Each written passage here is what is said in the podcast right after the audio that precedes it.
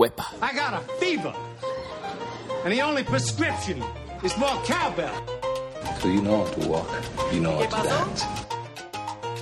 You ever dance with the devil? The devil in the night?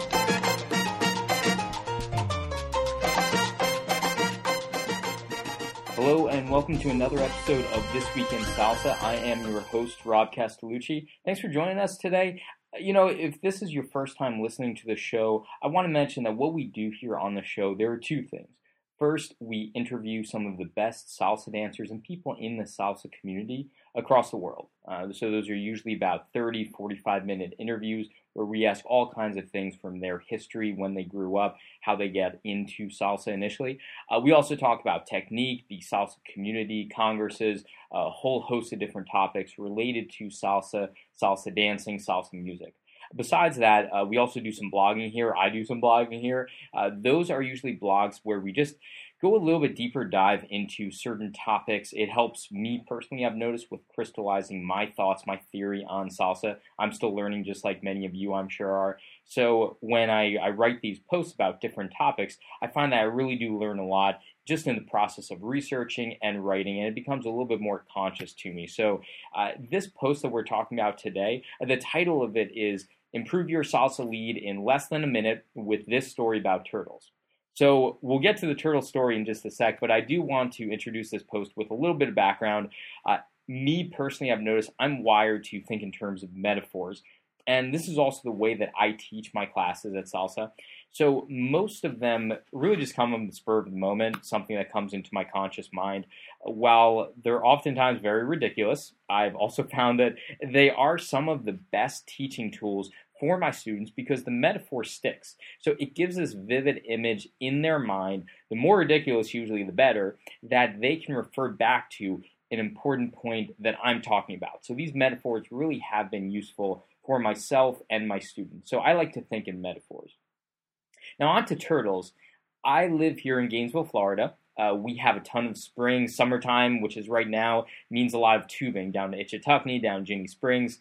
And one time I was out there on the river. We were with a group, it was a group of salsa people. And as we passed through the jungle of this trees surrounding us and around the bend, we saw this family of turtles. And they were hanging out on the rocks uh, to our left. And we were approaching them pretty quickly. As we got closer, one of my more rowdy friends, he jumps out of his tube, starts swimming quickly towards the, the turtles, and splashing, yelling, ah! The turtles basically freak out, they dive into the water, and I thought that was the end of it. So one of my other friends turns to this guy and he basically rips him a new one. Uh, they say, Do you know how unhealthy that is for the turtles? Uh, they think they're trying to kill them and it increases stress in their body, reduces their shell strength.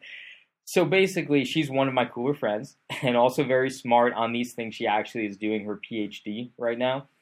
And she actually has a peer reviewed report that, that links to this. So if you check out the blog post on thisweekinsalsa.com, you can see that actual report if you're curious about turtles.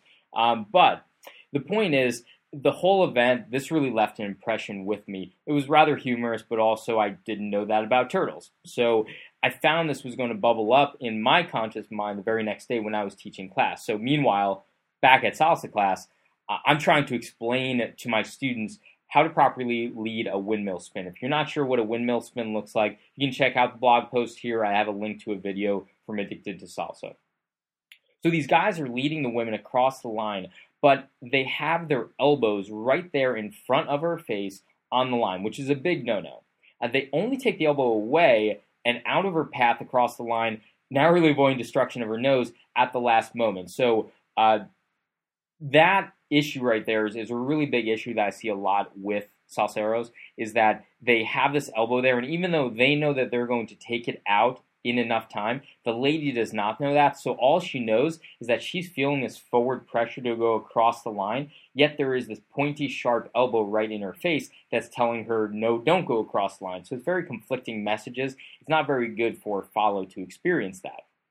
So, and that's when I remembered the turtles. So I explained to my class, listen, in salsa, women are turtles. And that confused look that came onto their faces at that point was truly priceless. Uh, that's another reason I love metaphors.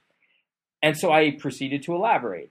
And I tell them all about my adventure down the river, the jerk who scared those defenseless turtles, who I lovingly named the Potter family. and the effect of the stress on their shell strength. So, you see, I said, uh, women are just like turtles. You don't want to scare them on the dance floor because if they think an elbow is coming at their face, they won't trust you and they won't enjoy the dance. So, what's the point of all this? The point is that when you dance with your partner, the number one focus for the gentleman is to put the lady at ease. None of your actions on the dance floor should make her feel threatened. There's a big difference between, quote, threatening her and, quote, making her feel threatened. The guys that I was teaching at the class did not threaten their ladies on purpose, but as long as ladies feel the threat of a potential elbow to the face, it's going to be an awkward turtle kind of dance. Uh, remember this and do your best to empathize with the follow. Really, that's that's the biggest key. If you can empathize with the lady, you're going to be in very good shape. You know, put yourself in her shoes and analyze yourself to see if you are doing any movements that she can see as dangerous to her well-being.